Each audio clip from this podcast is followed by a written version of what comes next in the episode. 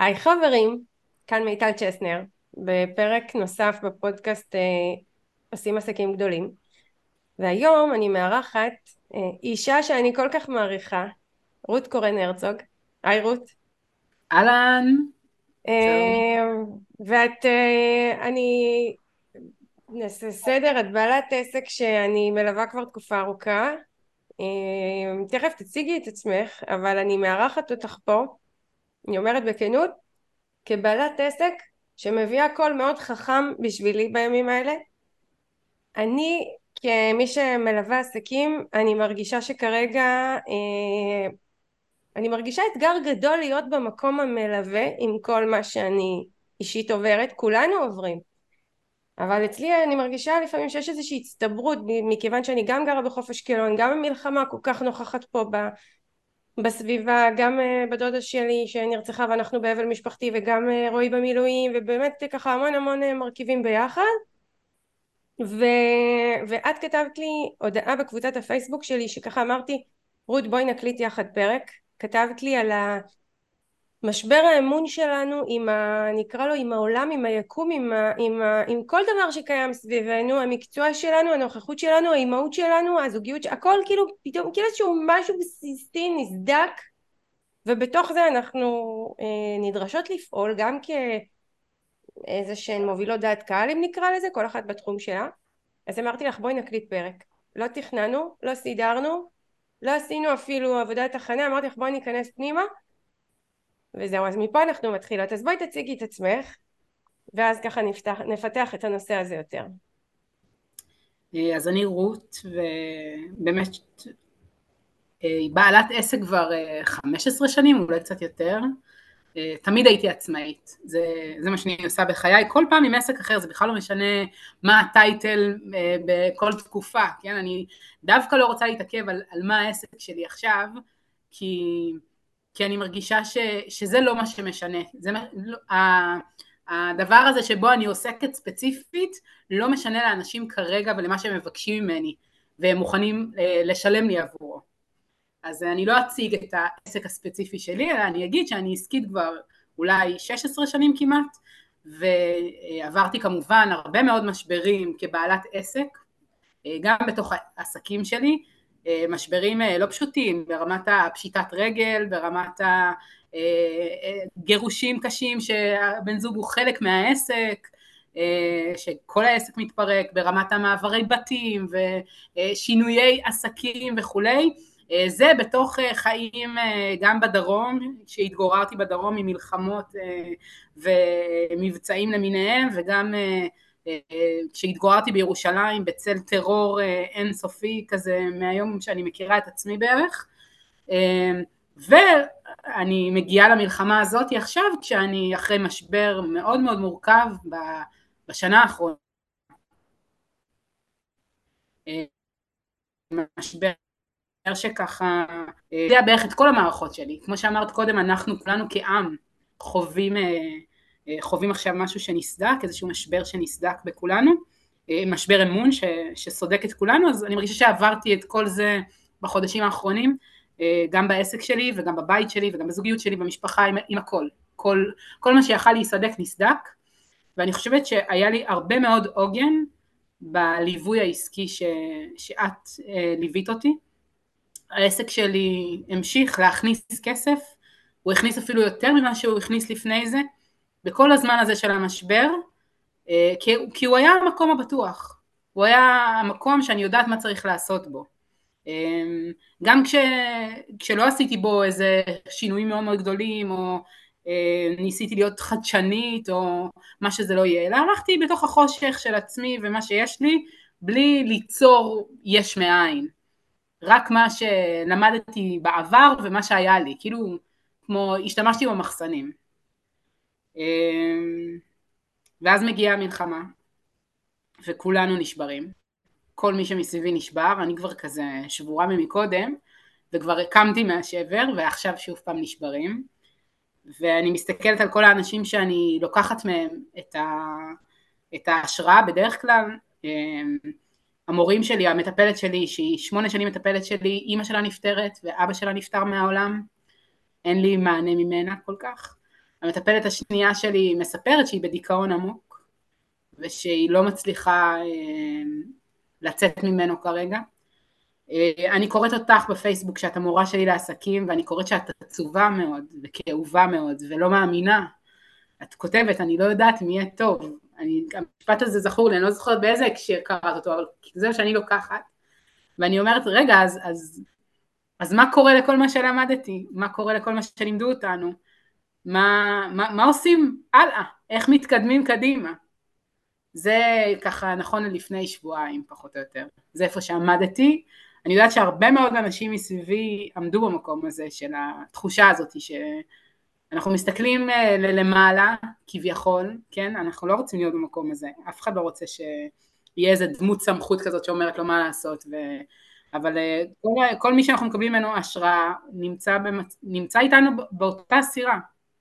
כל מי שהושטנו אליו יד צריך גם יד ממישהו, או שהוא ככה יתערער בעצמו. אני מסכימה, אני מרגישה, אני הרגשתי את זה גם, אה, וכלפי המטפלת האישית שלי, וכלפי ככה, אה, הרגשתי את זה לא ממנה, הרגשתי את זה מעצמי. כאילו, איך אני, זה, אני, כאילו האמון שלנו והמשבר היה כל כך, הוא לא היה, הוא עדיין נוכח, הוא מאוד מאוד גדול, עד שאנחנו אפילו מתערערים ברצון שלנו לפנות למי שהיה לנו עוגן. ו...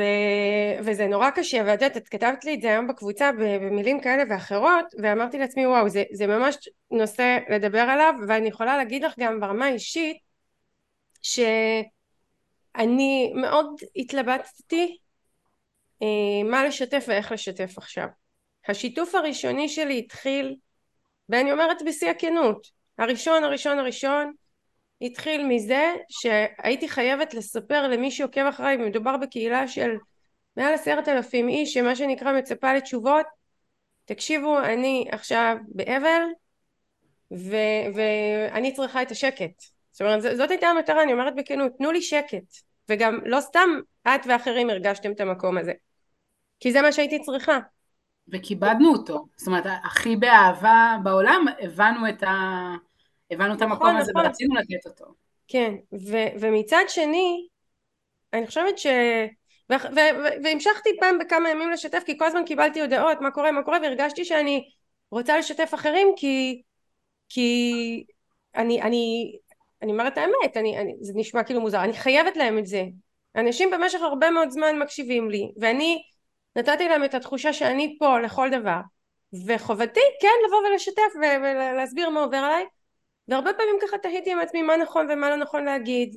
אני כבר לא אדם פרטי שאומר את דעתו וזהו יש לדעה שלי משמעויות ועדיין אה, בחרתי כן לבוא ולהגיד ככה לבוא בהכי אותנטיות שלי ובהכי מה שיש לי בלב להגיד כי הרגשתי שזה יישמע מוזר או לא מעניין מה תחשבי על זה שזה מחזק אנשים. למה זה מחזק אנשים? כי הנה גם מיטל שאני סומכת עליה שהיא תמיד נוכחת תמיד פעילה תמיד יציבה גם במשברים מאוד מאוד קשים גם בתקופות מאוד מאוד קשות גם היא מרגישה ככה. אז קודם כל אנחנו נורמלים כולנו. אני חייבת להגיד משהו שאני אמרתי אותו אני כותבת אותו במסרים שלי אני אמרתי אותו בפרקים הקודמים בפודקאסט שלי וכן חשוב לי לעצור ולומר את זה. מה שאנחנו עוברים עכשיו זה, זה הרבה מעבר למלחמה אנחנו עברנו אסון. ואסון זה משהו שאני יכולה להגיד לך שאני מעולם לא עברתי בעסק שלי, לא אסון כזה, לא אסון לאומי כזה.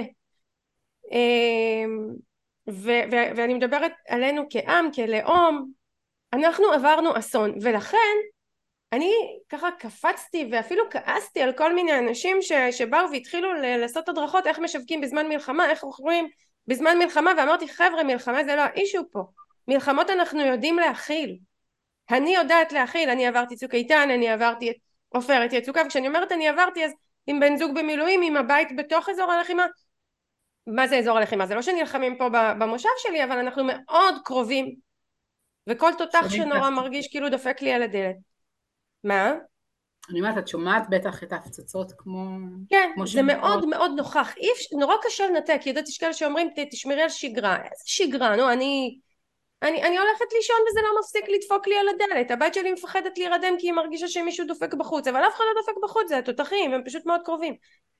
אה, קשה מאוד ככה לשמור על שגרה.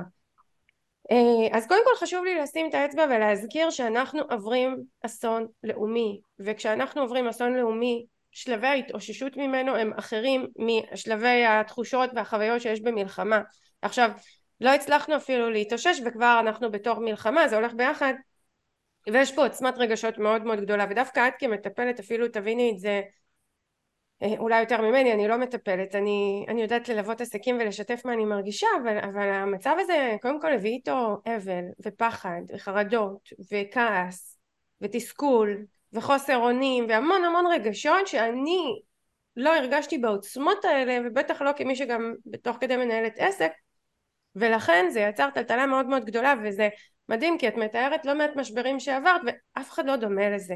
אף אחד לא דומה לדבר הזה כי באמת יש פה משהו ברמה הלאומית.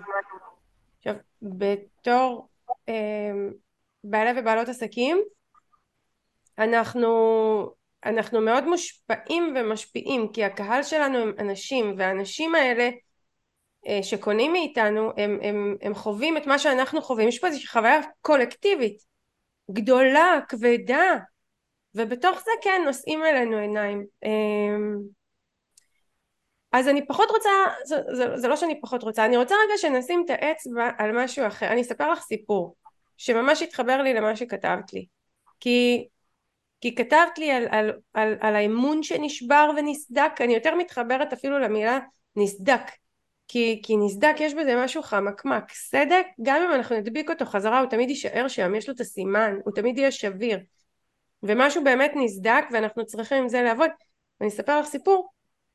כשהיינו אה, בשלושה ימים מתחילת המלחמה אנחנו התפנינו מהבית לבית של אחי. היה מאוד מפחיד להיות פה בגלל המחבלים שהוא המון המון מחבלים בסביבה. ו... ואז קיבלנו את ההודעה עצובה על בדודה שלי שהיא לא בחיים. חיכינו שלושה ימים לתשובות ו... ואז ישבנו בחוץ בחצר של אחי. בבית של אחי בחצר אנחנו יושבים ורומי הבת שלי שהיא בת שמונה עשרה אמרת לי אמא היא יושבת והיא בוכה ואומרת לי אמא אני מרגישה שאני עומדת למות. ואנחנו יושבות בחצר. והסתכלתי עליה ואמרתי לה אני כל כך מבינה את ההרגשה שלך ואת באמת צודקת זאת ההרגשה. אבל הנה אנחנו יושבות פה בחוץ בשולחן אני ואת בחצר כנראה שאם באמת היינו עומדות למות לא היינו יושבות פה ביחד. היינו נכנסות היינו הולכות לממ"ד היינו מתחבות היינו עושות משהו. והיה לי חשוב להצביע עבורה על ההבדל בין הרגשה לבין מציאות וגם אמרתי לה זה בסדר שאת מרגישה ככה ותני מקום לרגש ותהיי עצובה ותתאבלי ו- ועל הכל. על מה שהאמנת על מה שחשבת על, על הכל הכל אבל בואי נזכור גם שאנחנו יושבות פה בחוץ כי אנחנו לא עומדות למות. ואני חושבת שזה מסמל הרבה הרבה עבורי. אני מדברת איתך ותוך כדי שאני מדברת איתך אני מבהירה לעצמי דברים זה לא שאני יודעת. אני חושבת שיש בנו כמו שהבת שלי תיארה גם בי מעניין אני מניחה שגם בך יש בנו שני קולות שעובדים שנמצאים ביחד. אחד זה הקול השבור הבוכה המתאבל המפחד הקול הזה ש, שפתאום מבין איזה רמות ועוצמות של רוע יש בעולם שכאילו ממש אני הרגשתי שאני בסוג של משבר אמון מול העולם אם אני רוצה להמשיך להיות חלק ממנו ו, ו, ו, וזה נוכח וזה קיים וזה חזק שומעת את הבומים? יש פה כן. כל המשרד שלי רועד זה חלק מהאותנטיות חיים בחוף אשקלון אנחנו, אנחנו גם אה, שומעים אצלנו ממש כן. חזק אני לא יודעת אם אני שומעת את זה ממך או מאצלנו. לא אז יש פה איזה הדף כבד של ההפצצות. אז יש לנו את הקול הזה השבור ומצד שני אני חושבת שאותה תגובה שלי לרומי תחשבי שאמרתי לה את התגובה הזאת תוך כדי מה זה נקרא חצי שעה אחרי שאני מקבלת בשורה קשה מאוד אה, היה שם את כל ההיגיון. הקול הזה שיודע שאני בסדר אני בסדר. וגם, וגם אל תשכחי שרומי היא הבת שלך. זאת אומרת היית שם אימא קודם כל לפני הכל. כן. יכול להיות שאם היא הייתה יושבת והיא הייתה חברה או רועי לצורך העניין או אימא שלך היית אומרת דברים אחרים אבל כשזה הבת שלך ואת אימא שלה ויש לך שם תפקיד יכולת רגע אחד לקחת אחורה, בדיוק כמו שמצפים, אני אומרת את זה ואני עושה עם הידיים ככה, לא רואים אותנו, רק שומעים, מצפים ממך בקהילה שלך אולי, או אנחנו מצפים מאנשי רוח או מאנשים שתמיד מובילים את הדעת קהל.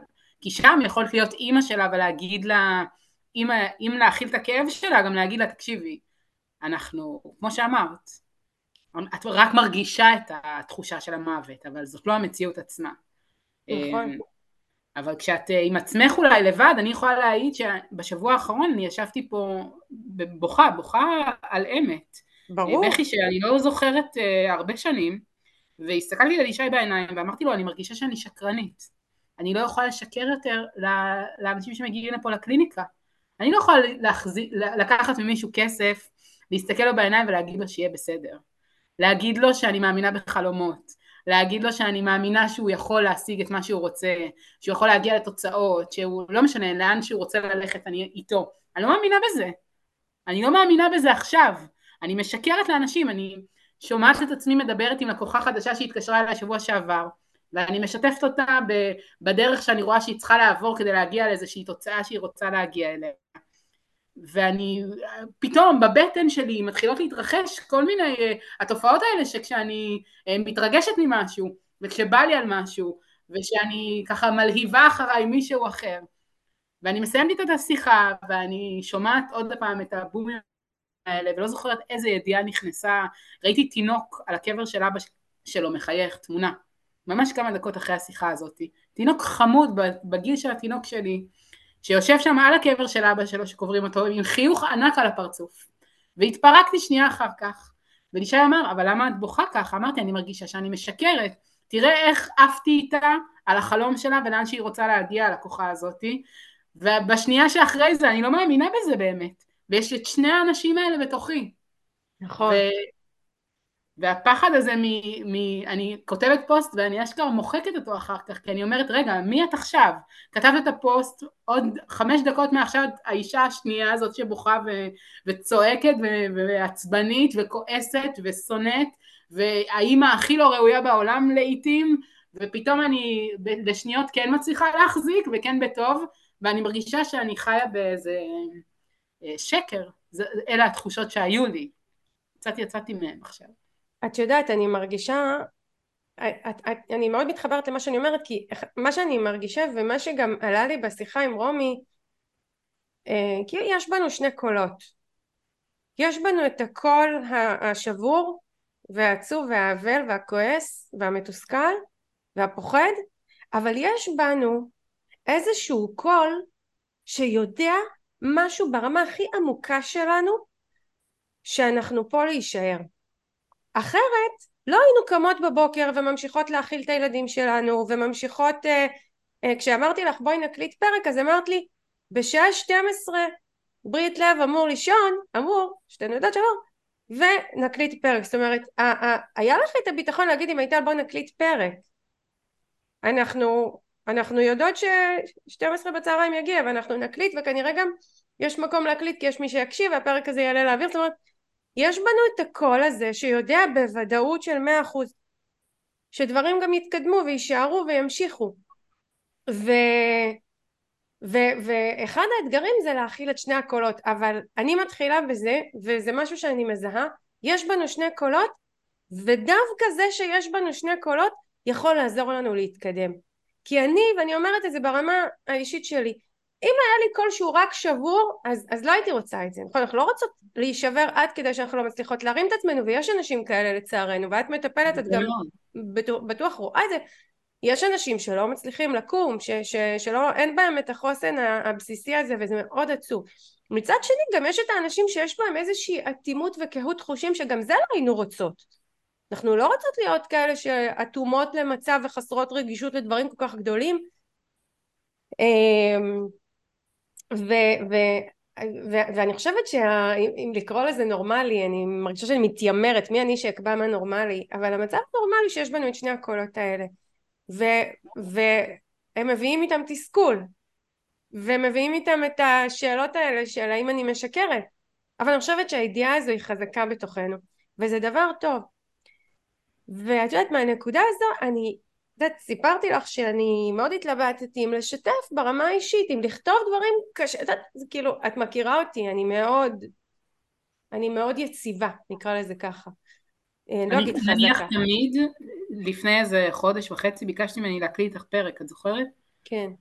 והדבר שהכי רציתי לשאול אותך, זה למשל על הדעות הפוליטיות שלך, שלעולם לא ידעתי מה הם. אה, כאלה דברים, כמו עכשיו, שעכשיו פתאום אני יודעת עלייך. אבל אלה הדברים שרציתי לשאול, תמיד היית כאילו עם ה... עם מה? מה? מה? politically correct. לא יודעת אם politically correct, אני לא אוהבת את המושג הזה כי הוא מרגיש לי צבוע, לא כזה, לא היית ככה. הייתם, כאילו שמרת על עמימות ברמה האישית. גם אם שיתפת זה עדיין היה, זה לא היה, זה לא היה בפנים. ועכשיו, בחודש הזה כן ממש הרגשתי אותך. הרגשתי את הכאב שלך, הרגשתי את הצער שלך, הרגשתי את, המש... את, ה... את זה שנשברת, את זה שהאמון שלך נשבר, נסדק, את רוצה לקרוא לזה ככה, זה גם בסדר.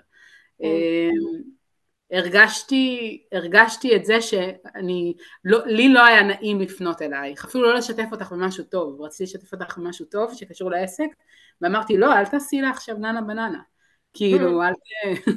והמשהו הטוב הזה היה לגמרי בזכות משהו שאת לימדת אותי, אבל לא, לא, לא העזתי כי לא היה לי נעים להפריע לך לכאוב, או להפריע לך אה, אה, בשולי בדברים שוליים, קטנים. אז אני, אז אני אספר לך משהו. ואני לא סתם רציתי את הפרק הזה, כי כן חשוב לי לאיפשהו טיפה להעמיק יותר למציאות כפי שהיא. אה, סיפרתי שאנחנו היינו אצל אחי, התפנינו מהבית והיינו אצל אחי, היינו אצלו יותר משבועיים אני מעולם לא עזבתי את הבית שלי במלחמות ומבצעים, מעולם, תמיד הציעו לי מיטל, אמרתי אני לא עוזבת את הבית, זו הפעם הראשונה מבחינתי, וואו, זה סוף העולם, באמת סוף העולם, שאני אקום ואעזוב את הבית שלי, זה, זה, זה, זה חוויה קשה. אה, ואנחנו יושבים אצל אחי, ו... והיו ימים קשים, ימים של שבעה, ימים של הוויה, אנחנו משפחה מזרחית גדולה, אני לא יודעת מי מכיר, אבל זה כאילו, יש משהו בעוצמות של האבל מאוד נוכח ומאוד מוחצן ומופגן ווואו, מאוד קשה. קשה לכולם באבל, לא, לא רק לנו, אבל כאילו אני מספרת איך זה מתבטא שם. ואז חזרנו הביתה. סרטים שלמים נעשו על אה, משפחות מרוקאיות כן. בהלוויות. אצלנו זה משפחה תימנית פה, אבל אה, כן, כן, זה... ויש תרבות שלמה של אבל אה, שמתקיימת. ממש, והחצנה של האבל וביטוי של האבל, וזה מאוד מאוד מאוד, וואו, כבד. אמ, ו... אבל אני אספר לך, ואז באנו הביתה, זאת אני ואחים שלי, כולנו, כולנו באותו אבל. זה אחים שלי, הם גם בני דודים של שי. ואחי הביא משחק וישבנו לשחק כולנו. עם הילדים. עכשיו את יודעת מה זה משחק שמשחקים? מקשקשים וצוחקים וצועקים אחד על השני ומקיף וזה וכאילו את אומרת וואו לפני כמה שעות היינו בלוויה בכינו את נשמתנו ופתאום אנחנו משחקים. עכשיו זה לא שפתאום הפכנו להיות שמחים אבל יש איזשהו מין עוגן ש, שכאילו איזשהו מקום שזה בסדר אפשר גם לאפשר לעצמי לעשות משהו שהוא כאילו מנותק מהסיטואציה. עכשיו מי שבצד חושב שאני כל היום יושבת ובוכה כי זה מה שאני משתפת. את בוחרת יכולה... לשתף רק את זה או שכאילו נניח סיפור כמו שאתם משחקים אחרי ההלוויה? קודם כל אני לא הייתי מעזה אה, לשתף את זה כי מישהו עלול לפרש את זה לא נכון וזה עלול להכאיב לדודה שלי ש... אני כל כך אוהבת ולמרות שכאילו ברור לי שלא אף אחד לא יחשוב משהו רע אבל כן. אני יכולה לספר את בוחרת לא לספר את המסר הזה. לא את זה אבל אם נגיד הייתי את הסטורי שלי באינסטגרם כן העליתי כל מיני אני, אני אגיד לך כמה דברים שעשיתי. א' כל היום צילמתי צילמתי צילמתי צילמתי. אמרתי אני רוצה לשמר סיטואציות מהתקופה הזאת. צילמתי את הבת שלי משחקת צילמתי אותה ואת אחיינית שלי עושות שטויות עם הכלב צילמתי אותנו משחקים.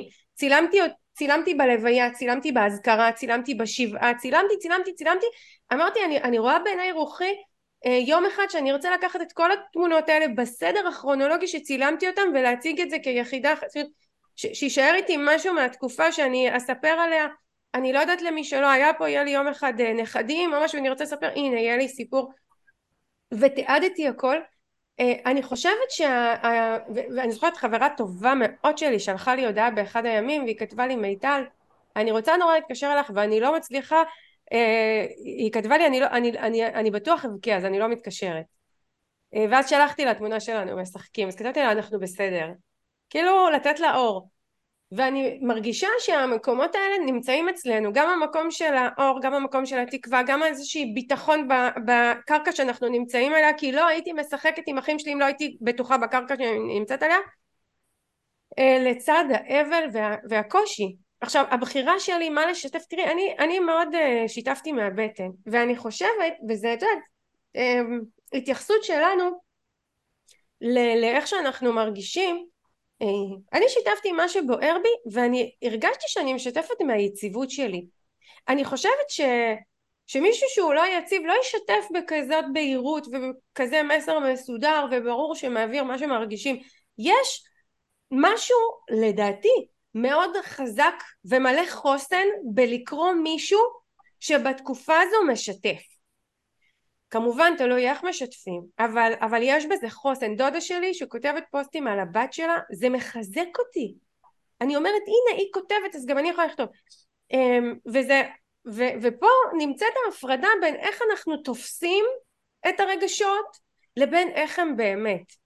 ופה גם מגיע המקום הזה שאנחנו כנשות מקצוע, כבעלי עסקים, אני חושבת להרפות מעצמנו בתקופה הזו ולא לחשוב איך צריך להגיד, איך צריך לעשות, איך זה צריך להיראות, אלא לבוא עם מה שאנחנו. אני אמרתי, יצא לי להגיד ללא מעט עסקים סביבי שזאת הזדמנות עבורנו התקופה הזו לייצר חיבור עמוק שזמנים אחרים לא מאפשרים. זה כמו שאת אומרת לי, מיטל שיתפת דברים שלא הכרתי אצלך. הבאת רגע שלא ראיתי בך לא שאת, את ידעת שאני רגישה אבל הרגשת אותו לא רק ידעת ו... ו... ואני חושבת אני אומרת לך ברמה אישית שההחלטה שלי לשתף את מה ששיתפתי היא באה כי אני כן הרגשתי שיש בי את החוסן ואת היציבות ולכן אני יכולה לשתף. אז ואני מאוד מאמינה שכשאנחנו מרגישים משהו הוא גם יוצא החוצה. הוא גם יוצא במסרים האלה. אני, אני אהיה קצת פילוסופית ואני אגיד שאני מתארת לעצמי שכשקראת אותי ראית את העצב ואת האבל ואת הקושי ורציתי שיראו את זה רציתי שבאמת יניחו לי להתאבל. מצד שני ראית שאני שם. בעיקר כאילו ראיתי את כל זה ובעיקר מה שחוויתי זה את זה שאת את השבר של האמון. כאילו את ש... השבר של האמון ותכף אני אדבר עליו אבל ראית שאני שם נכון? לא כן. נעלמתי. לא, היית כל הזמן. ו- ואני אומרת את זה גם לך ולכולנו שמקשיבים אני חושבת שלהיות נוכחים יש בזה אמירה. גם אם אני נוכחת שבורה גם אם אני נוכחת עצובה גם אם אני נוכחת עם אמירות מאוד מאוד קשות אני כאן. וזה נותן קונטרה וזה כן מאפשר את שני הקולות להיות בו זמנית ולאפשר לנו להתקדם. כי אני אם אני אצטרך לחכות שאני אפסיק להתאבל ולהיות עצובה כדי לחזור לעניינים אני כנראה לא אחזור. האופציה היחידה שעומדת בפניי היא להביא את הקול הזה ולהביא גם את הנוכחות שלי ומפה להתמזג לתוך סיטואציה של שגרה מסוימת של עשייה הרבה, אה, הרבה מאוד אה, בעלי עסקים נעלמו אני יכולה להצביע על כמה שעקבתי אחריהם לפני החודש הזה ו... ולא ראיתי אותם חודש כבר. את יודעת שאני ראיתי את ה... אני מקבלת את האימיילים שלך ואני רואה את המסרים שלך, אני לא מופתעת שאת מפרסמת כי זאת את, כי יש בך יציבות. יש בך יציבות. כי, כי כמו שאת אומרת, יש כאלה שנעלמו, כי בזמן הזה, אני חושבת שזה... אני לא אגיד מבדל בין מי שיש לו יציבות למי שאין בו, אבל, אבל זמנים קשים הם, הם מאפשרים באמת לראות מי פה להישאר. לא חלילה בשיפוטיות וביקורתיות אבל יש, יש קשר. נכון, זה לא שמי שלא מה?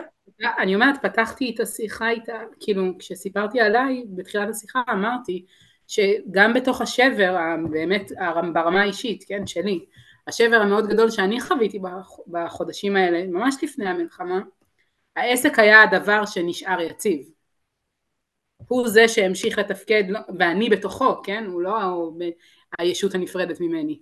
כשאני הייתי בו, הייתי, הייתי, ב, הייתי על הקרקע, ידעתי מה אני עושה. אבל הייתי... זה לפני את אומרת או עכשיו? אני חוויתי את זה לפני, למזלי. אבל את כי יודעת משהו רות? בואי נשים את הדברים על השולחן והנה אני, אני מדברת וגם מדבר על מה שנקרא משבר האמון שלנו. אמ, אני חושבת שגם עכשיו את יודעת. זאת אומרת אם אני, אני אשאל אותך שאלות כמו ברור לך שהעסק שלך הוא פה? לא, לי זה ברור. אני פה, זה ברור לי. ברור לך שהוא פה, ברור לך משתף. פה אני, אני, אני עובדת מהיום הראשון ש, של המלחמה, לי הוא ברור שהעסק קיים. זה לא, זה לא מה שלא ברור לי. מה שלא ברור לי זה, זה איך האנשים ש, שמלווים אותי, שמדריכים אותי בדרך כלל, שנמצאים שם אה, בראש, שאני מקשיבה להם, שאני אה, מקבלת מהם, וגם אני בכובע הזה מול הקהילה שלי, איך אני יכולה גם מצד אחד לפנות אליהם ולהרגיש נעים כשאני לא מכבידה עליהם, וגם מצד, שזה אני שומעת הרבה, וגם אני מרגישה ככה, גם מולך וגם מול כל אחת, גם דורית המטפלת שלי עכשיו שמונה שנים, אבא שלה נפטר, אני לא, אני לא מתקרבת אליה ויש לי משהו דחוף בשבילה, אבל לא, אני, אני לא מעיזה, לא נעים לי ממנה, לא נעים לי, ואני יודעת, היא אמרה לי רות אני עבדתי בחדר לידה, אני, אני, כשאני עובדת אני עובדת, ככה אני, זה הבן אדם שלי לא נעים, ולא רק לי לא נעים, להרבה מאוד אנשים חזרה אליי מישהי הבוקר ואמרה לי אפשר לחזור לטיפול? אמרתי בטח, אני פה תמיד. אז היא אמרה לא, לא היה לי נעים עד עכשיו להתקשר אלייך, לא נעים לי להפריע לך, אני יודעת שקשה לך, שאת מפחדת, שאת אה, עצובה וכולי. זה אחד, ושתיים זה לשמוע אנשים שמספרים ש, שמשהו בהם נסדק באמון שלהם, לא יודעת, אפילו ברמה של אלוהים, זאת אומרת השאלה הנשאלת הכי גדולה היא איפה אלוהים נמצא עכשיו? ואיפה הוא היה בשביעי באוקטובר?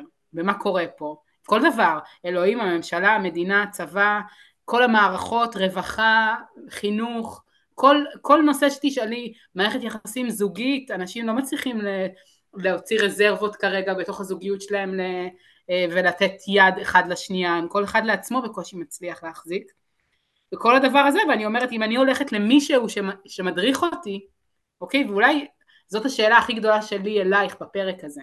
כשאני מקבלת ממך כשאת המורה שלי ואני מקבלת ממך השראה באיך לנהל את העסק שלי ואת כרגע עם סדק באמון שלך אני לא יודעת ששיחקת אה, כשסיימת את ההלוויה בסדר? אני קוראת את זה שאת עצובה ובוכה וכותבת אני לא יודעת אם יהיה פה טוב יום אחד. אולי אני רוצה שאת תסתכלי לי בעיניים ותגידי לי, רות, את אלופה, את יכולה, את מצליחה, כמו שעשית כל הזמן, את יכולה, זה אפשרי, העסק שלך פה כדי להישאר, לא משנה, בכל uh, עכשיו תקלה שיש לי, ואני לא יודעת אם את מסוגלת לעשות את זה. עכשיו אני יודעת שאת כן מסוגלת לעשות את זה, בסדר? אבל השאלה היא, האם זה מה שנדרש מאיתנו עכשיו? כי מה שאני גיליתי שזה לא מה שנדרש ממני יותר לאנשים, אני לא צריכה לעשות את זה, אדם צריך לעשות את זה לעצמו. מה זה? השאלה היא מה נדרש ממך? לא נדרש ממך עכשיו לבוא ולעודד אותי. כן. אוקיי? זה מה שהבנתי. וזה מה שלא הבנו כולנו עד לפני המלחמה הזאתי.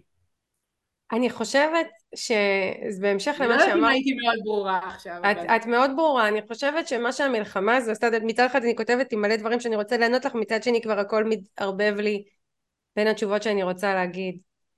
אני חושבת קודם כל שמה שעובר עלינו כרגע, ההתאוששות מאסון כל כך גדול, אמ, אה, היא, היא מקלפת מאיתנו קליפות. היא היא, היא, היא לא מאפשרת לאף אחד להשאיר עליו אה, שום דבר שהוא לא אותנטי. מי שכרגע לא אותנטי זה מאוד מאוד ברור ומנותק, אבל כאילו די, כאילו כד אין בולשיט. יש מי שאני כמו שאני נורא, במיוחד האנשים האמיתיים, אי אפשר להסתיר. לא מה אני מרגישה, לא מה אני עוברת, לא מה אני חושבת, זה, זה לא ניתן להסתיר את זה, וזה תהליך טוב. זה עדיין אה, פחד מוות. מה? זה עדיין פחד מוות. בטח. זה מפחיד, זה מפחיד מאוד uh, פתאום uh, לקלף את כל הקליפות, אין ברירה, אבל זה, זה פחד מוות. זה לקלף את כל הקליפות ולהתעמת גם עם המשמעויות שלהם. מה שאני רוצה להגיד מהמקום שלי, וזה שאני חושבת שאנחנו מעבר לקליפות האלה שמוסרות, ומה וה, שנקרא מי שאנחנו, אנחנו נתפתח פה יחד הפחד הוא נוכח אנחנו כן נצטרך להתמודד איתו כולנו יחד ואנחנו נתמודד איתו גם כבעלי בעלות עסקים מול מי שמלמד אותנו ומול מי שאנחנו נתמכים ממנו. זאת אומרת אנחנו כולנו עוברים יחד תהליך אנחנו רגילים לראות את החיים בשחור לבן אנחנו רגילים לראות את החיים באיזה שהן תבניות התבניות הוסרו וצריך לעבור פה תהליך יחד. עכשיו כולנו נעבור פה כל אחד ואחת יעברו את התהליך שלנו. ואני גם אה, אני אני מרגישה אני אעבור את התהליך ההתפכחות שלי עם עצמי הסקת המסקנות שלי עם עצמי. כשאני אני יכולה להגיד לך ברמה האישית כשאני אומרת אין לי אמון נסדק בי אמון לגבי הרבה דברים אבל כשחושבים על זה התפכחתי. זה לא באמת ש, שמשהו השתנה בעולם. זה פשוט התפכחתי. דברים שבחרתי לא לראות דברים שבחרתי לא להתייחס אליהם דברים שבחרתי לא שלא אה, אה, מה שנקרא לא לתת להם מקום. הם, הם פתאום גיליתי שהם פה זאת אומרת העולם לא השתנה. ההבנה שלי הדרך התייחסות שלי היא זו שהשתנתה. ו... ו, ו, ולכן זה תהליך בריא וטוב שהוא לא יפריע לכולנו להתקדם קדימה. לדעתי להפך הוא ישביח את כולנו והוא יעצים את כולנו. והחשש שאת מתארת והפחד שאת מתארת הוא פחד שהוא אופייני לתקופה. ככה אני רואה אותו אני לא נאבקת בו ולכן אני מרשה לעצמי לכתוב מה אני מרגישה כי אני יודעת שבמקביל לזה שאני מרגישה חוסר אמון גם יש בי ידיעה שאני מתקדמת. אני נוכחת זה מדבר בעד עצמו עכשיו אני יכולה גם לכתוב דברים אחרים. אני יכולה לשתף רגש לצד אה, לצד אה, אה, לצד זה שאני פה והנה אני גם הולכת לפתוח בקרוב יש לי מחר הדרכה ואני הולכת לפתוח קורס אוקיי? אני נותנת מקום לכל הקולות האלה ביחד וכשאני מרשה לעצמי להיות זו שנותנת מקום לכל הקולות ביחד אז אני אני יכולה, יש בי את הביטחון להתקדם וזה מה שאנחנו צריכים לקבל כרגע. כי אם ננסה להכניס את החיים בחזרה לתבניות ואנחנו כולנו מבינים שהתבניות שהכרנו בשישי לאוקטובר הן בחלקן הגדול לא רלוונטיות אז זה מקשה עלינו. אבל אם אני מקבלת את זה שיש בי כל מיני קולות ואם אני מקבלת את זה שיום אחד אני קמה בבוקר ולא, ולא רוצה לעבוד ולא רוצה לעשות כלום ודקה אחרי זה אני מקבלת טלפון ואני כן רוצה מצד אחד אני מעודדת את מי שמולי ואומרת לו יהיה טוב אנחנו הולכים לתכנן תוכנית קדימה. מצד שני אני כותבת שאני יש בי חוסר אמון לגבי מה שיהיה. אם אני מקבלת את כל הקולות האלה ומבינה שזה חלק ממה שעובר עלינו כרגע ומאוד מאוד סומכת על עצמי על עמוד השדרה הפרטי שלי שיסתדר בעולם הזה אז אני גם יכולה להביא לידי ביטוי את מה שאני מרגישה אני גם יכולה להתקדם קדימה ואני גם יכולה להיעזר באנשים. עכשיו כל הדברים שאני אומרת לך עכשיו אני כאילו מגבשת אותם תוך כדי שאני מדברת.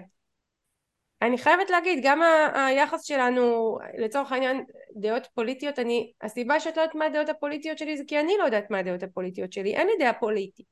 כל סיטואציה ומצב נתון אני מתייחסת אליו יתרונות חסרונות אה, מה אני חושבת מה אני מרגישה ובהתאם לזה אני בוחרת את הבחירות שלי יש מקום לכל הרגשה אבל יגיע היום שבו אנחנו נהיה בהיגיון ונתחיל לעשות סדר בדברים האלה. זה לא החיים הם לא שחור לבן וזה מה שקשה לנו להכיל את כל זה. אבל אם אני לא חילקנו את זה קצת ככה לפני ה... עד השישי לאוקטובר. אבל אם אני לא מאיצה בעצמי ואם אני מקבלת את זה אני חושבת שזה שיעור מאוד חשוב לנו כבני אדם כבעלי עסקים וכל אם אני לא מאיצה בעצמי ואם אני כן מאפשרת לעצמי להביא את כל הקולות אני בסבירות גבוהה יותר אמצא את הדרך להתקדם ולפעול. זה כמו את מטפלת אז אני חושבת שאם אנחנו אני אלך רגע לתחום העיסוק שלך אמ, טיפול אה, בריאות מינית אז אם אני אדחיק רגשות ואם אני אדחיק את מה שאני רוצה ואם אני אדחיק סיטואציות בחיים שלי זה מה שנקרא יתפוצץ לי בפרצוף ויתפוצץ בגוף בצורה של אה, תחלואה סימפטומים או כל מיני דברים אחרים והדרך לריפוי עוברת דרך לתת מקום לדברים האלה. עכשיו זה שאני נותנת מקום לטראומות לרגשות קשים לחוויות קשות שעברתי לא אה, לא סותר את זה שאני חזקה יציבה ומתקדמת קדימה זה מה שאני מרגישה היום, זה מה שמחזיק אותי. ואת יודעת משהו? זה, זה פשוט מדהים, אני יכולה לקום בבוקר, היום בבוקר קמתי והחלטתי שאני לא רוצה את ההדרכה של מחר, אני מבטלת אותה. ולקח לי רבע שעה. מה? למה? כי למה? כן, למה החלטת את זה? כי אין לי כוח, ברמה הכי, את יודעת מה, להגיד היום אין לי כוח זה לא סתם, אין לי כוח, את יודעת, כל דבר שאני עושה פה אני צריכה לגייס אליו מאמץ. כן. היום לקום להכין ארוחת בוקר זה מבחינתי מאמץ, מאמץ מנטלי, מאמץ רגשי, אני עצובה, בא לי לשבור את הכלים, בא לי לעצור את העולם הזה. אה, אז יש את הקול הזה והוא מאוד מאוד נוכח אבל כמה דקות אחרי זה אמרתי לו אני, אני ש... יצא לי לשמוע בטלוויזיה פרופסור שדיבר על העניין הרגשי, הרגשי על נושא של טראומות הוא דיבר על המשמעות של עשייה ואמרתי אוקיי לא אני, אני כן אעשה את זה ואז גם קמתי ולקחתי את גאיה לבית ספר לשלוש שעות, יש להם שלוש שעות ביום, ואז אמרתי רגע, אם אני לוקחת את הבת שלי לכיתה, ואם הבת שלי יושבת ולומדת, אז מי אני שאעצור? זה לא הוגן, זה לא, אני, זה לא הדוגמה שאני רוצה לתת לבת שלי. וזה גרם לי כן להמשיך ופתאום עלה לי רעיון למסר לשלוח אותו לרשימה ופתאום אה, כמות הנרשמים להדרכה גדלה ופתאום עלה לי גם רעיון מה אני אכתוב מחר וה... אבל אני נותנת לזה מקום, אני לא נאבקת כשאני מרגישה שאני רוצה לעצור אני באמת מאפשרת לעצמי לעצור באמת מכיוון שהרשיתי לעצמי רשות מלאה לבטל את ההדרכה אם לא מתאים לי אז מצאתי בי את הכוחות להגיד אני בעצם כן רוצה. ואת יודעת אני יותר ויותר מרגישה שהקולות החזקים והיציבים והמתקדמים גוברים על הקולות האלה שאומרים ש, שעוצרים אותי. שמורידים. שמורידים, שמנמיכים, שמערערים. ואני אומרת פה משהו אה, לגבי אבל ואני רואה את דודה שלי שקמה בבוקר והולכת לעבודה. ואני, זה, וזה מחזק אותי ואני אומרת אם היא קמה בבוקר והולכת לעבודה מי אני שאני אעצור? אין לי זכות. אז זה לא שאני לא מתייסרת uh, כל היום ואומרת אוף אין לי כוח ולא בא לי אבל, אבל הדברים האלה מחזקים אותי ואני מאמינה שיותר דברים יחזקו אותנו מאשר דברים ישאירו אותנו במקום כי זה טבע העולם כי זאת האינרציה ולכן אני גם מרשה לעצמי להביא את הקולות הקשים כי, כי אני איפשהו סומכת על עצמי שיגיע הרגע שאני אביא את היציבות יש בך איזה קול שאני אומרת את זה ממש בזהירות בסדר? ואני שואלת, יש בך איזה קול ששמח בתקופה הזאת? זאת אומרת, לא שמח אה, כמו להיות בסמיילי, שמח שהתקופה הזאת נוכחת בחיים שלך. כי לא. יש פה. בכלל לא, אני לא מתחברת בכלל לגישה הזו. אני לא רואה בה שום דבר חיובי. אני לא רואה בה, אני לא רואה בה תקומה. אני לא רואה בה, אני לא רואה שום דבר. אני לא, אני לא, אני לא.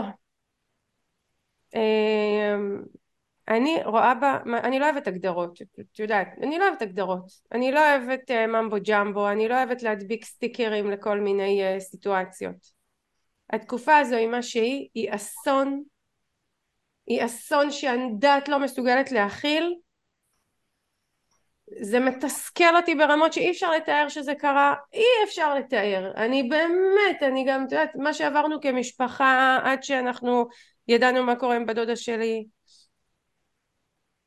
אבל אנחנו נתקדם מפה, זה מה שאני רואה. אני לא מנסה, אני חושבת שזה מתקשר לכל השיחה שלנו פה, אני לא מנסה להפוך את התקופה הזו למה שהיא לא. אני לא מנסה למצוא בה את הטוב, אני לא מנסה לחפש את האור.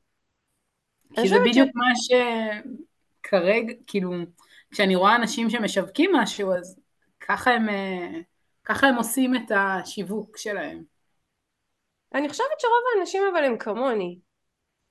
אני חושבת שמי שמנסה לראות פה את האור זה כרגע, כרגע, אוקיי, יכול להיות שבפרספקטיבה אנשים יראו את זה, אבל כרגע זה אילוץ. בואי נדע על האמת, כאילו מה זה הקשקשת הזו, איזה אור? אנחנו עדיין קוברים את מתנו. יש פה מלחמה, יש פה ארגון טרור שנמצא עשרה קילומטר מהבית שלי, מאיים על החיים שלנו, איזה... כל יום יש פוטנציאל לעוד הרבה אנשים מתים, מסכימה. מה זה כאילו, עזבי, זה כאילו, אני לא, לא קונה את זה, אני לא קונה את זה. אבל כן, אני עוד, אני, את יודעת, כשאני מסתכלת, הרבה פעמים אני הולכת למקום המשפחתי כאיזשהו עוגן, יש לי פה ילדות, יש לי פה שלוש בנות, יש לי פה בן זוג במילואים, עכשיו את יודעת, אני אומרת לעצמי, אני רואה אותם, אה, אני רואה אותם גדלות, נכון? אני רואה את היום שרומי שלי תצטרך עזרה בחתונה, אני רואה את יעל שלי תגדל, אני רואה את גיא יום אחד תהיה גם היא בוגרת, אני אצטרך לתמוך בהם, כל מה שהייתי צריכה לפני שביעי באוקטובר עוד נוכח. יציבות כלכלית, חסכונות לילדות. הבת שלי שאלה אותי היום, אה, אמא, היא רואה שאני לא עובדת, גם אני משתפת שאין הכנסות בכלל בעסק כרגע. אה, ואז היא אומרת לי, אמא אנחנו את רואה שאנחנו נטוס שוב לחו"ל? בשלוש שנים הקרובות אנחנו נטוס? ברור שכן. ברור שכן. עכשיו אני לא יודעת להצביע מתי לאן כמה זה יעלה איך מה אני לא יודעת. אבל יש בי את הידיעה הזו. עכשיו ברגע שיש בי אני חושבת שבכולנו יש את הידיעה נכון רות? יש לך תינוק יפהפה ביד. ברור לך שהוא הולך להיות ילד ואדם בוגר ואת אימא שלו ותומכת. כאילו ברור לך שזה פה להישאר. לא לא. כאילו עכשיו ברור לי, אבל לא היה ברור לי בכלל, לא היה ברור לא, לי. ברור, תקשיבי, אנחנו מנהלות את השיחה הזו ב-12 לנובמבר, האסון קרה ב-7 לאוקטובר, אני לא מנסה ללכת אחורה מה הרגשתי ב-8 לאוקטובר וב-10 עזבי, זה כאילו עוד מבחינתנו, נכון להיום, נכון להיום ברור לי. בדיוק, אבל אנחנו, יש לנו את הפרספקטיבה, תודה לאל אנחנו מתפתחות. תראי, הטראומה לנו תושבי אזור הדרום היא, היא קשה שבעתיים. למה אני אומרת? כי שנים על גבי שנים אנחנו אומרים.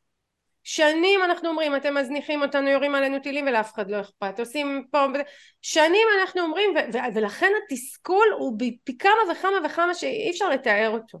ועדיין בתוך התסכול המאוד עמוק שאני שרויה בו אני יודעת שברמה הפרטנית אישית ואני מתחברת למה שכתבת לי בקבוצה ברמה הפרטנית אישית אני פה להישאר. אני חשופה, אני עלולה להיפגע, אני עלולה להיות במצוקה קשה, אני עלולה להיכנס לסיטואציה שבה אני לא אהיה יותר. דברים קשים מאוד עלולים לקרות לי. אני מודעת לזה היום בתודעה ומודעות שלא היו לפני שביעי לאוקטובר כי, כי, כי זה לא היה נוכח בתודעה כמו שזה נוכח היום. כן. אבל זה גם משהו שילך ועם האנרציה של החיים ועם המקום הזה שאני מאפשרת לשני הקולות להיות, לקול השבור ולקול היודע שיהיה, שמה שנקרא, אני לא אגיד יהיה טוב, הקול שיודע שהעולם ימשיך להתקיים, אני מאפשרת לשניהם להיות. עכשיו, את יודעת, אני לא אגיד, אין שום דבר טוב בתקופה הזו, אבל יש דברים ש, שמשמחים אותנו, כמו למשל לראות את העזרה ההדדית. כמו למשל לראות ש... ש, שאיך אה, אנשים עוזרים לאנשים, נרתמים בשבילהם, מביאים, קונים, מחזקים, עושים, וככל שהזמן יתרחק מהאסון אז נראה יותר ויותר דברים כאלה והם יתגברו על הדברים הקשים שאנחנו חווים. אז אני לא מטפלת אבל אני מתארת לעצמי שזה מה שיהיה וזה, אבל זה בסדר שכאילו אני, אני אומרת לך רות מה אנחנו נלקה את עצמנו שב, שבשיא האסון הכבד והגדול אנחנו התאבלנו ואיבדנו תקווה? לא. לא, זה מה שהרגשנו אז. זה מה שהרגשתי. ואני רוצה להגיד לך שאני צריכה לגייס המון כוחות נפש כדי לא להיתקע שם. אבל כדי זה... לא להישאר בעיבוד תקווה. כן. גם כי בסוף בסוף, אם אנחנו כאילו מדברות על זה, אז יש לך עסק שצריך להכניס כסף הביתה. יש לי עסק שצריך להכניס כסף, זה מתחיל בזה שיש פה ילדות שצריכות פרנסה ואוכל. נכון. וזה ממשיך לזה שעסק שלי הוא מה שמייצר את זה, וזה ממשיך לזה שהתקשורת שלי עם הקהל שלי זה מה שמצמיח ומחזק אותי. וזה ממשיך לזה ש... אולי אם, אם אפשר לא למכור רק תקווה, ורק אמון, ורק אה, ביטחון. זאת אומרת, מה קורה כשאנחנו לא מוכרים את זה? כי אנחנו לא יכולים למכור שקר. מה זאת אומרת? זאת אומרת, מה עוד, בן אדם, מה עוד בעל עסק יכול למכור שהוא לא... כשהוא נמצא במקום שבור. כשאין לו תקווה ואין לו ביטחון ואין לו... אני חושבת שקודם כל כדאי שנזהה את המקומות שיש לנו תקווה ויש לנו ביטחון כי לכולנו יש. למי שבמצב קיצוני שאין כנראה צריך ללכת ומה שנקרא לטיפול המתאים אבל ב- כל עוד אני קמה בבוקר ו- ומתפקדת אז יש תקווה היא מצויה בי ואני חושבת שאנחנו צריכים לראות את זה, לא לחפש את זה, לא לאלץ את עצמנו לזה, אלא לראות את זה במקומות הטבעיים. אם אני בוכה, ואני בוכה המון בימים האלה, אז זה, זה, זה לא אומר שאני לא חזקה. אם אני משחקת עם אחים שלי משחק, זה לא אומר שאני לא אבלה ושבורת לב בקיצוניות. זה רק אומר שהרשיתי לעצמי פיסת שפיות בתוך הסיטואציה הזו כדי שאני אוכל גם לקום מחר בבוקר ולהיות על הרגליים. אז אני חושבת ש... ש... ש... מה שאני בעצם אומרת זה שהסיטואציות האלה, שברון הלב, העצב, התסכול, הקושי, הוא נמצא ואני גם לא מנסה לשנות אותו, אני פשוט רואה לצד זה את הדברים הנוספים שנמצאים, את היציבות שיש בי, את הבהירות שאני מסוגלת לראות אותה, את הידיעה, יש בי ידיעה, אני, אני באמת חושבת רות, אני לא מטפלת, אבל אני חושבת שאם היית חושבת ש, שאין עתיד, לא היית קמה בבוקר וממשיכה לעשות דברים. ברור. אבל אני קמה, זה מספיק. עכשיו אני אגיד לך עוד משהו. אפילו כל הסיפור הזה של נגיד להגיד תודות. אני לא הצלחתי להודות על כלום בחודש האחרון. כל דבר ש, שחשבתי להודות עליו היה כמו איזה בומרנג שכאילו מראה לי למה מישהו אחר אין לו את זה, אז מה יש לי להודות? תודה על זה שרועי עושה מילואים כאלה שהוא בא כל יום הביתה. מישהו אחר לא בא כל יום הביתה. איך אני מעיזה להודות על משהו שלמישהו אחר הוא, הוא לא קיים? כן. אז אז, אז אני גם לא רואה את זה, אבל אני לא, אני לא מחפשת את זה. אני לא, יש מצבים, ופה אני אומרת את עצמי, כי אנחנו הרבה דיברנו ככה על איך שאני תקשרתי ומה ללמוד מזה, אמ, יש סיטואציות שאני פשוט מאפשרת להן להיות מה שהן באופן כללי, בלי לנתח אותן, בלי לסדר אותן, בלי לייפות אותן, בלי למצוא את האור והתקווה, שזה מה שמוכיח את החוסן ואת היציבות וזה מה שמאפשר לי במשבר הבא והוא יהיה אני מקווה בכל ליבי שכזה משבר לא יהיה לנו לעולם. הלוואי. לא בהיסטוריה כאילו. אבל, אה, אבל לא משנה מה יהיה, אני זוכרת לעצמי שהרשיתי לעצמי להיות מי שאני, עם התחושה שלי, עם הרגשות שלי, לא ניסיתי לחפות אותם ולשנות אותם, והנה אני פה יציבה, אז אני כנראה יכולה להרשות את זה לעצמי. ואני באמת חושבת שהבעת רגש אמיתית מגיעה מתוך יציבות ככה אני רואה את זה לכן הרשיתי לעצמי לתקשר ככה ולכן אני חושבת ש... ו... ו... ו... ואת בעצם אומרת זה כאילו זה, זה יצר אצל אחרים מסביב אה, אולי תחושה שאין תקווה גם כאילו אם אני כותבת את זה אז זה כאילו מוסיף שלאחרים אין תקווה? לא אני משתפת כי אני שומעת קולות גם של אנשים שמגיעים אליי לקליניקה לא בתחומי העסקים אבל אישה שרוצה להיכנס להיריון נניח ולא מצליחה כבר הרבה זמן ועכשיו גם מתביישת בזה שהיא בכלל רוצה להביא חיים כי איזה זכות יש לה היא לא מצליחה להגיד לעצמה אולי דווקא זה הזמן אה, להביא חיים או היא לא צריכה להגיד את זה לעצמה. וגם מהמקום שלא לכולם, לא כולם הם את מיטל. זאת אומרת רגע אבל רות אני אתעכב על האישה הזו. היא באה לקליניקה. נכון, זה כבר... היא הביאה את שני הקולות לקליניקה, מה היא עושה? היא מצד אחד אומרת לך, אני לא מצליחה להגיד שאני רוצה להביא חיים וזה, מצד שני היא באה... היא באה לא בגלל התקווה, למה היא באה? כי יש לה ביוץ, היא חייבת לבוא. אבל כאילו, היא באה, לא נכון, היא לא חייבת לבוא, היא יכלה להגיד... אבל היא יכולה להגיד, אני לא רוצה... היא יוצרת, נכון, נכון, אבל החיים שלה חזקים מזה. אז בואו נראה, אבל זאת בחירה. נכון. לבוא, להרים לך טלפון, לבוא לקליניקה, על אף הרגשות המאוד קשים שיש בה, זו היציבות, זו התקווה, זה החוסן, היא באה. נכון. אז בואו נסתכל על הדברים האלה. עכשיו אני יכולה להסתכל עליהם אם אני מאפשרת לרגש להיות משהו. אבל הרבה מאוד אנשים, הרבה מאוד בעלי עסקים, גם שאני קוראת אותם אפילו אצלך בקבוצות, וגם אנשים שאני פוגשת פה, הם לא באים כמו האישה הזאת שבאה לקליניקה, הם לא באים. הקליניקה שלי עובדת ל-20% ממה שהיא עבדה לפני המלחמה. מי? הם עדיין, אני אומרת, 아. אה. רוב האנשים הם לא באים, רוב בעלי העסקים כותבים אני לא פנוי לזה כרגע, אני לא פנוי להתעסק עם לך. אז אני אספר לך שרוב העסקים אומרים אני לא פנוי לזה כרגע, אבל הם באים. את יודעת, אני שואלת לקוחות שלי, כשהיה לנו היה אמור להיות מפגש זום בערך שבועיים אחרי אה, שביעי לאוקטובר ו- ושאלה אותי אחת מבעלות, מהמשתתפות בקורס מיטל המפגש מתקיים? אמרתי לה כן. ואפילו אני לא ידעתי איך אני אעשה אותו הייתי עדיין אצל אחי בבית כן קודם כל כן. ואז אה, ואז כמעט כולם אמרו אני לא רוצה לעשות עכשיו אני לא רוצה אני לא רוצה להיות פעילה אני רוצה מה שנקרא לנוח ואז שאלתי אותם שאלה כזו אמרתי רגע אני, אני, אני לא רק מבינה אותך, אני גם אומרת לך, זה מה שתעשי. אבל אני אשאל אותך שאלה, אם עכשיו תפנה לך לקוחה, תתני לה שירות? כולם אמרו לי כן. כולם אמרו לי כן. מה זה אומר? אני רוצה לפעול. אין לי כרגע את המשאבים לשכנע מישהו, אין לי משאבים לגרום למישהו לעשות משהו שהוא לא הבין, לא... זה בסדר, זה הצד השיווקי אגב. אבל אם עכשיו מישהי מתקשרת אלייך ואומרת לך רות אני עכשיו בביוץ ואני את, את שם לא הייתה אישה שלא קיבלתי אותה בזמן הזה. ברור. שהתקשרה אליי מיוזמתה. נכון. אבל לא הזמנתי אף אחד.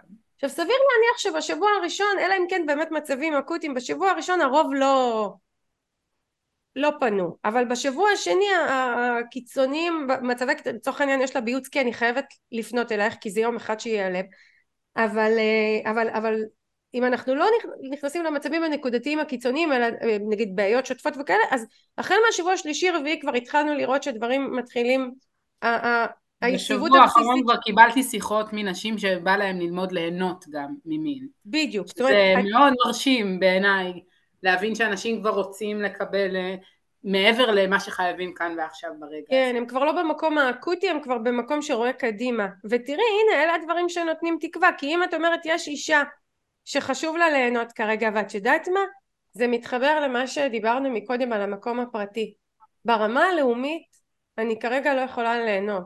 אני אישית, כשאני יודעת ש-239 אנשים חטופים בשבי כל כך אכזרי, אני לא יכולה ליהנות כ- כיהודייה, כ- כאזרחית מדינת ישראל, אני לא יכולה ליהנות. אבל ברמה הפרטנית בתוך הבית שלי אני כן יכולה. זה העוגן שלי, זה הבסיס שלי, זה מה שמחזיק אותי. ואני חושבת גם שכולנו יכולים לזהות בתחום העיסוק שלנו את המקום הזה שנותן עוגן ויציבות למי שמולנו. לא שמחה, אוקיי, אנחנו לא נדבר כרגע במונחים של שמחה, של ביטחון, של תקווה, זה לא השיח כרגע, אבל כן יש שיח של יציבות, כן יש שיח של איזון, כן יש שיח של קרקוע, של אני רוצה להיות שייכת למשהו שמרגיש לי ביטחון ויציבות על האדמה. והנה, לכולנו יש את הסיטואציות האלה בעסק ואם אנחנו נראה אותם ונאחז בהם אז כן נצליח להמשיך קדימה. כי אנחנו צריכים להמשיך מהמקום שאנחנו נמצאים. אני מאוד מאוד מאמינה בחוסן האותנטי שלנו. את יודעת אה, בערך ארבעה ימים פחות משבוע משביעי לאוקטובר יצא לי להתקל באינסטגרם בשידור לייב של שנעשה על ידי מישהי, לא משנה, איך להרגיש טוב עכשיו. אני, אני ראיתי את זה וזה הרגיש, אני אפילו, אני כעסתי. למה כעסתי? כי אמרתי זה, זה לא מתאים. קודם כל הייתי שרויה באבל שלי, אבל כאילו, מה מרגיש טוב עכשיו? גם כמראית עין זה לא בא לי טוב. בואו שנייה, שבעה, נכון? שבעה. שבעה ימים מרגע שקורה אסון לפחות נאפשר לעצמנו להתאבל מה אתם באות עכשיו עם הממבו ג'מבו הזה של איך להרגיש טוב וזה? את יודעת מצד שני היו, היו ב, ב, בשידור הזה לא מעט אנשים שזה עשה להם טוב אז מי אני בכלל? אבל אני אז, אז מה אני רוצה להגיד על זה? זה בסדר שכעסתי זה בסדר שזה הקפיץ אותי וזה בסדר שהם עשו את זה יש מקום לכל כרגע שכל אחד יעשה מה שטוב לו ושכולנו גם נסכים לעצמנו להרגיש מה שאנחנו מרגישים אנחנו נגיע להתקדמות הרבה יותר טובה מאשר ננסה לסדר את המציאות שהיא בשביעי לאוקטובר הייתה בקיצוניות שלה, כאוטיות שלה, הייתה כאוטית בצורה שאי אפשר לסדר אותה והיום אנחנו כן מתחילים לראות בסדר שמתהווה מעצמו. אני בעד שלא נפריע לסדר שמתהווה. לא ננסה, לא ננסה להפוך אותו לחיובי, לא ננסה לסדר אותו לתבניות ולא ננסה גם להסיק ממנו מסקנות. זה עדיין לא זמן מסקנות. אנחנו עדיין בזמן בלאגן, נקרא לזה ככה, אני לא חושבת כאוס. כן. אני קצת... משערת שמחר בהדרכה שלך יהיה לך קצת יותר, אה, כאילו, לא יודעת אם את רוצה לתת את זה עכשיו, אבל אני משערת שלא, יותר, אה, זאת אומרת, אין תבניות ואין סדר, אבל איזושהי, איזשהו מפת דרכים ל, ל, לתקופה הזאת. כי, זה, כי כן יש איזושהי בקשה כזאת, כי לא כולם... מצליחים בלי... בלי שיש מישהו ש... שמראה להם את הדרך, שעוזר, ש... ש... על... שיש לו איזושהי מפת דרכים, גם אם הוא לא יודע עדיין איך הולכים בה וכולנו נלך בה ביחד. יש, יש, יש איזו בקשה לזה. אי פעם נתתי מפת דרכים? את כאילו, המפת דרכים זאת את. איזה קטע שאת אומרת את זה, כי אני, אני לא. אני למשל לא נוגעת בתבניות שלך. אני לא מסוגלת לכתוב בתבניות, או... כן. או בווב, כאילו כתבתי אה, כדי לעשות הדרכת זום בשבוע הבא ונכנסתי להדרכת אה, וובינר ש... שנתת ואמרתי לא, אני לא עושה את זה עם ההדרכה של הוובינר, בשום פנים ואופן. אה, אז כן, בגדול את, אה, את מפת דרכים, כאילו זה הדגל שלך. אז זה קטע שאת אומרת זה כי אף פעם לא ראיתי את עצמי ככה אני מאוד מאוד דינמית ומאוד גמישה ומאוד תגובתית לסיטואציות אבל יש לי עוגנים והעוגנים נשארו ואני עובדת יחד איתם אבל אם אני כן אסכם בשורה מה, מה אני כן ממליצה מעבר לכל מה שאני אדריך בהדרכה מחר זה back to basic. יש משהו בתקופה הזו שמחזיק מחזיק, אמרנו בלי קליפות מחזיר אותנו לאותנטיות לפשטות מוריד את כל המניירות ואם אנחנו נחזור לשם הדברים יתחילו להסתדר. וזה בא לידי ביטוי במה אני מציעה ולמי אני מציעה ו, ולצורך העניין אה, המצע, הדבר הטבעי לעסק כמו של, שלי זה תוכניות הליווי שלי והדבר הטבעי לעסק שלך זה הקליניקה וכל אחד אם אנחנו נחזור חזרה למקום הטבעי והבטוח עבורנו בעסק הדברים יתחילו להסתדר אם אנחנו לא נחפש כרגע אה, שיטות שממסכות את מה שקורה אז זה יצליח. אני, יודעת, עסקים באים ושואלים אותי איך למכור עכשיו, אני אומרת דבר כזה, אני, לקהל יש אנרגיה מוגבלת, כי הוא עדיין מתאבל, כי הוא עדיין כועס, כי הוא עדיין בטראומה, כי ילד, הרבה ילדים עדיין בבית ולא הולכים לבית ספר, כי, כי הרבה עדיין באבל, כי, כי המלחמה מתקיימת והרבה דברים, ויש אזעקות ויש טילים, ו... אני לא יכולה לשנות את זה. ואם אני אנסה לאלץ את עצמי כרגע למכור כמו שמכרתי בתקופות של שגרה מוכרת אז אני לא אצליח למכור כלום. אבל אם אני אשחרר את זה ואם אני אסמוך על האינסטינקטים שלי ואם אני אהיה מאוד קשובה למי שאיתי ואם אני אדבר איתו לא להיות מנותקת מהימים האלה אלא בחיבור ואני אמשיך להציע לו את הדברים הבסיסיים והטבעיים שנכון לקבל מכל אחד ואחת מאיתנו. במקרה שלי זה תוכנית הליווי שלי במקרה שלך זה קליניקה במקרה של מישהו אחר זה שמלות בחנות. אז זה יעבוד. מה? אני אומרת את הלחם והחלב של כל עסק. ממש. אז זה יעבוד ואז מתחיל אה, להגיע מקום ורצון לדברים יותר מורחבים. אני בשבועיים הראשונים של המלחמה קניתי מה שחייב אוכל, שתייה, אה, קניתי קצת חטיפים לסיטואציה שאין לי כוח לבשל וצריך לתת להם משהו ולחמניות שבדרך כלל אין לי בבית כי, כי לא בטוח שיהיה לי כוח לארוחת בוקר אז קחי לחמניה עם משהו וכזה ו, ומשבוע לשבוע התחלתי לקנות דברים שהם קצת יותר מאתגרים לבשל אותם וזו הייתה ההתקדמות שלי ואני זוכרת שבשבוע השלישי קניתי שמיכה נכון? זה לא מוצר אה, כזה no. בסיסי אבל זה כן מוצר צריך להתכסות. אז כן. התקדמתי לשם והיום אני כבר ו, ו, ובשלב מסוים גם חזרתי למטפלת שלי שזה הרגיש לי הכי זה הרגיש לי פריבילגיה מה טיפול עכשיו? כאילו אפילו שכאילו הכי נדרש אבל רגע. אמ, הדברים מתחילים לקרות מאליהם. אם אני לא מפריעה לאינרציה הטבעית של הדברים הם קורים לטובתי. אנחנו ביום שישי האחרון יצאנו לישי ואני לדייט זוגי ו... ישבנו פה בקיבוץ ליד בנתיב עלה, יש שם מלא עגלות קפה, והן היו מפוצצות באנשים. מפוצצות, לא היה אפשר, עברנו מאחת לאחת כי, כי כאילו לא היה מקום. עכשיו אפשר להסתכל על זה ולהגיד, אה, מה זה האנשים האלה, המנותקים האלה, ש... לא ש... ש... שכאילו, מה פתאום הם אה, יוצאים בתקופה כזו, ואפשר להגיד, וואו, סוף סוף אנשים אחרי אבל כבד מצליחים לראות אור ולהוציא את הראש מהבית ואיזה יופי שזה קורה. זאת אומרת, הכל עניין של זווית. שיצאנו. מה? זה היה, אני אומרת, מזל שיצאנו, זה היה אולי הדייט הזוגי הכי מיוחד שהיה לנו, לא כי היה בו כיף במיוחד, נכון. אלא כי הוא היה אותנטי ואמיתי והיה מלא בבכי ובצער ובכאב, אבל הוא היה מחוץ לבית רגע, והוא היה אה, לחזור ולהריץ את הגלגלים האלה שלא זזו הרבה מאוד זמן. אני, אני מרגישה שאנחנו עכשיו מייצרים לנו המון המון גשרים חזרה לעשייה. לדברים מוכרים. עכשיו כל זה מאוד אופייני לאבל. כשמתאוששים מאבל אז כל דבר ראשון שעושים אחרי אבל הוא מאוד מאוד מאוד קשה. הוא עצוב הוא מפחיד. היום הראשון שהבאתי את גאיה לבית הספר כולנו בכינו. המורה והילדים ואנחנו גם המורה עברה אבל קשה בעקבות השביעי לאוקטובר, כולנו בכינו. אבל ביום השני כבר לא בכינו. וביום השלישי אפילו צחקנו, חייכנו, אני אגיד לך צחקנו, אה, אבל כאילו זה מתחיל להיות טבעי. ואני נורא ביקשתי ממדריכת הפילאטיס שלי שתחזיר, שתחזיר את השיעורים עכשיו את יודעת היא, מקבלת באשקלון זה big deal לפתוח אה, שיעורי פילאטיס באשקלון ולשמחתי היא פתחה ואז היא שלחה לי הודעה ותקשיבי בלילה שלפני הפילאטיס לא ישנתי בלילה מהפחד. איך אני אכנס לאשקלון ואסע עשרים דקות בתוך העיר המטווחת הזו ואגיע לשיעור פילאטיס? אבל לא ויתרתי הנה שני הקולות. היה בי את הקול שיודע שאני קמה ונוסעת. קמתי נסעתי עשיתי שיעור פילאטיס חזרתי הביתה אמרתי וואו עשיתי את זה. ובפעם השנייה שהלכתי באותו שבוע כבר לא הרגשתי את הרגשות האלה. אז זה, זה, זה גשרים כאלה הפעם הראשונה שאני עושה איזשהו משהו היא, היא, היא מפחידה היא מבלבלת אבל עצם זה שאני עושה איתה זה הקול היציב שבי אני מרשה לעצמי אותו, אני מקבלת את כל מה שקורה בדרך, אני מקבלת את הפחד פה ואני מק... מקבלת את הכל, לא מתווכחת איתם, לא מנסה לסדר אותם ואז דברים מתחילים להסתדר ומתגבשת שגרה.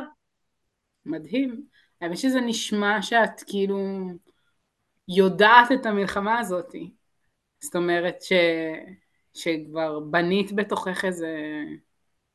איזושהי ידיעה כאילו אני מרגישה שאני יושבת פה ואני מקשיבה לך ואני לומדת. בגלל זה אגב לא רציתי את הפרק הזה. אני לא ידעתי, לא ידעתי שזה מה שיהיה בפרק הזה. לא ידעתי שאני אלמד ממך. איזה כיף. אמרתי אני גם אשמור עלייך שלא, שאם לא יהיה לך מה ללמד אותי, אבל ראית, לימדת אותי מלא.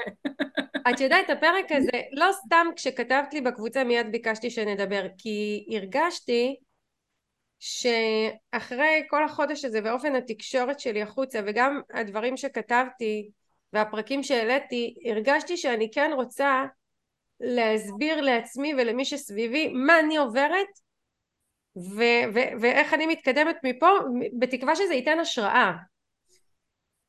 זאת אומרת את גם עוזרת לי ליצור גשר לעשייה שהיא קצת יותר נורמלית ושגרתית שאני מכירה ממה שעשיתי עד עכשיו. מבינה? כאילו הפרק הזה הוא גם גשר בפני עצמו. ו, וגם אני רוצה לומר לך תודה רבה ולא סתם בחרתי בך לפרק הזה ואפילו לא את רועי בעלי אהובי כי, כי, כי ידעתי שאת תעזרי לי לעשות את זה טוב באהבה האמת שאתמול הקלטתי בדיוק על הנושא הזה פרק והוא נמחק איזה דבר זה, אה? אני לא אגיד לא סתם דברים קורים. אמרת בלי אה, ממבו ג'מבו, אבל אין, לא הצלחתי להעלות אותו, לא משנה מה עשיתי. והרבה ממה שדיברתי פה, דיברתי שם. איזה קטע. כן. אז uh, אני אשאל אותך קודם אם את מרגישה שנשארו שאלות פתוחות. ואם את מרגישה ש... שעניתי, כי כן חשוב לי להיות בהירה מול... Uh... האמת שלא ציפיתי לתוכן הזה. כששאלתי את השאלות שאלתי אותן ברצינות רבה, לא היה בי בך אמון, לא בקטע רע אני אומרת את זה, זאת אומרת לא חשבתי שאת יכולה לתת לי משהו עכשיו, אמרתי אני זזה ממנה עכשיו עד שהיא תתעורר על החיים של עצמה, ככה זה מה שעבר לי בראש בזמן האחרון, אמ, והתפקיד שלי כרגע זה להעיר את עצמי, לא שזה לא התפקיד שלי תמיד. אז קודם כל הרמת לי להנחתה אם לקרוא לזה ככה. אה, אני חושבת שגם ההודעה שכתבתי בקבוצה טלטלה אותי ולכן אמרתי לך בואי נקליט מעכשיו לעכשיו כי, כי אמרתי רגע רגע רגע אני, אני כנראה הגעתי לאיזושהי נקודת קיצון שהמסר שעובר למי שאיתי הוא, הוא לא מה שאני רוצה להעביר. כן, אבל תראי כמה יש בך, בשניות כאילו, מה זה היה לפני שעה, הוצאת פה אה, מניפסט אה, שלם שיכול להחזיק אה, עסקים עכשיו בזמן מלחמה בצורה ממש טובה ולהביא כסף הביתה, שזה חשוב מאוד. אני שמחה שאת אומרת את זה. תראי, אני אגיד, מחר אני אקיים את ההדרכה ואני אפרט יותר, אבל אני באמת חושבת שאנחנו יכולים אה, לשמור על יציבות כלכלית עכשיו ובשנה הקרובה. אני לא אגיד לך ש... את יודעת, לעומת הקורונה, שביום הראשון, ביום הראשון, אמרתי, חבר'ה, אנחנו יכולים למכור עכשיו יותר מהרגיל. תרימו את הראש. אני לא אומרת את זה עכשיו, אני לא אגיד לך שנמכור יותר מהרגיל. אנשים עושים הרבה השוואות לקורונה עכשיו, שזה לא... זה לא אותו דבר, זה לא דומה. זה לא דומה במנעד הרגשות, מימד הטראומה והרגשות הקשים שיש לנו כרגע. אה, אבל אני כן חושבת שאנחנו יכולים לשמור על יציבות כלכלית. אני חושבת ש... אה, כתבתי את זה במסר הבוקר. אנחנו מקבלים לקוחות בהתאם לכמות האנרגיה שלנו. נכון כשיש לך הרבה אנרגיה אז את מקדמת ועושה פעילויות ופותחת קורס ואז בבת אחת מגיעות חמש נשים ועשר נשים לעומת תקופה הזו שזאת מתקשרת ואת מקבלת אותה וזאת מתקשרת ואת מקבלת אותה אנחנו מקבלים לקוחות בהתאם לכמות האנרגיה שלנו וככל אה, שנאפשר לעצמנו להיות אותנטיים ולהרגיש מה שאנחנו מרגישים ולא נביא את עצמנו למה שאנחנו לא תתפנה לנו יותר אנרגיה לקבל יותר אנשים. זו תפיסת העולם שלי לכן אני לא מאיצה בעצמי. כי כתבו לי עסקים בכעס בעמוד שלי אה יש לך מספיק כסף אז את לא מבינה מה זה שצריכים כסף. זה לא נכון. זה לא נקודה הנקודה היא שכדי שתהיה לי אנרגיה לקבל אנשים אני צריכה לאפשר לעצמי את, בדיוק את מה שאני מרגישה. ו, ומהמקום הזה אני יכולה להתקדם וככה אני חושבת שאנחנו נעשה את זה השנה וזאת הולכת להיות שנה של המון המון. מצד אחד חיבור למקור וליסודות שלנו ומצד שני אנחנו נצטרך מאוד להיות רגישים ומאוד מאוד להיות uh, סבלניים וקשובים ולמצוא בעצמנו המון כוחות. ואני חושבת שזו שנה שתעצים אותנו מאוד ותחזק אותנו ואת העסק. מי שיבחר מי שיבחר להיות במקום הזה מי שיבחר תראי מי שיבחר להגיד אה להיות בעל עסק זה לא כדאי הנה עוד הוכחה זה לא מתאים לי ויסגרו את העסק ויחפשו דברים אחרים אז זה מה ש... יסגרו עדיף ככה כן, יש כאלה. ככה זה, כאילו... אבל מי, מי שיבחרו כן להגיד, אני פה להישאר, ואני מקבלת את מה שהשנה הזו מביאה איתו ועובדת עם זה, אנחנו נהיה יציבים. גם כלכלית בעסק, אין לי שמץ של ספק. וגם לגבייך. תראי איזה דבר מדהים. אני רואה את זה, אני רואה את זה קורה אצלי בעסק. אני רואה שככל שהימים עוברים, והאנרגיה שלי מתנקה או מתפנה או אה, שאני מצליחה להיות בטוב עם עצמי, עם העצב שלי ועם הכאב ועם הפחד, אצלי זה בעיקר פחד, אני מפחדת פחד מוות, למות פשוט. כן. אמ, ממש מפחדת. בעת שזה הרגש לדעתי אני הכי נפוץ עכשיו. כן. אז עם כל הפחד הזה אני, אני מרגישה איך אנשים, אה, אני לא, אני לא מוכרת, אבל אני, איך הם, הם מבינים, הם מרגישים אותי כי הם קוראים אותי, כי אני עדיין כותבת, והם באים, ואני מתפרנסת, נכון, אני לא מתעשרת עכשיו, אבל אני מתפרנסת. ולמזלי הקשבתי לעצות שלך לפני אה, אי אלו חודשים, ו- ועשיתי סדר בפרנסה שלנו, ואני לא מסתמכת רק עליי, יש פה עוד אה, מערך שלם שמכניס כסף הביתה. זה, זה כל כך לא מובן מאליו, רות. אני מקווה שאת גם עוצרת להבחין בזה. ו... זה לא קורה אצל כולם, זה קורה אצלך כי יש בך יציבות שהיא יוצאת החוצה, תסמכי על עצמך שזה יוצא במילים שאת כותבת, בתקשורת החוצה, בבחירות שלך, איזה תמונה לשים, איך לכתוב, מה להציע, זה יוצא משם, האנשים הנכונים מתחברים, אי אפשר לא להצליח כשעושים ככה. ו... ובאמת זה, זה בהתאם למה שאנחנו מציעים זה מי שמגיע ו... ועוד ודבר אחרון שאני אגיד פה כל יום הוא יותר טוב מהקודם. אפילו אם יש יום שאני קמה יותר עצובה מאתמול זה עדיין יום שהתקדם. זה עדיין עוד יום שאני פה עוד יום שאני פה להישאר עוד יום שאני מגלה שכנראה אני יציבה וחזקה. ו... וזה מעודד אותי ואני מתייחסת לכל יום ביומו ולעצמי כאדם פרטני ולשיחה שלנו פה כמשהו שמחזק אותי ו, ו, וזה נותן קונטרה מאוד מאוד מאוד חזקה לדברים הגדולים שקורים סביבנו. זה מצליח ל- לסדוק אותם, זה לסדוק את הסדק, מבינה? כן, כן. יש ל... אמ, צ'רניחובסקי אולי? את השיר שנקרא שחקי שחקי, את מכירה? אה, נראה לי. אז לא ברמה... שם הוא בדיוק מדבר על זה. הוא אומר שהרוח של האדם היא חזקה מהכל, אין מה לעשות. ככה זה. והדבר האחרון, מאוד מסקרן אותי, מה יהיה השנה. בואי נגיד לך ככה, ברמה האישית, אני ממש מבינה את הפחד שלך. אני גרה פה בחוף אשקלון, יש לי ילדות, אבל אני שמה את זה שנייה בצד. מאפשרת לעצמי כרגע לא, לא לא להרגיש את זה אלא לא לדבר על זה. ברמה העסקית ברור לי שיהיה בסדר. לי ולך. ברור לי. ברור לי. ו, ומפה אני סקרנית לראות איך יהיה בסדר הזה. איך אנחנו כולנו נעבור את התקופה ואת השנה הקרובה מה נגלה מה נלמד מאיפה נתחזק ואיזה דברים חכמים נביא איתנו להמשך כי זה, זה מה שאנחנו יכולים לעשות כרגע, ו, וזה מרגש אותי. זה מרגש אותי. הלוואי שלא היינו צריכים לעבור את זה.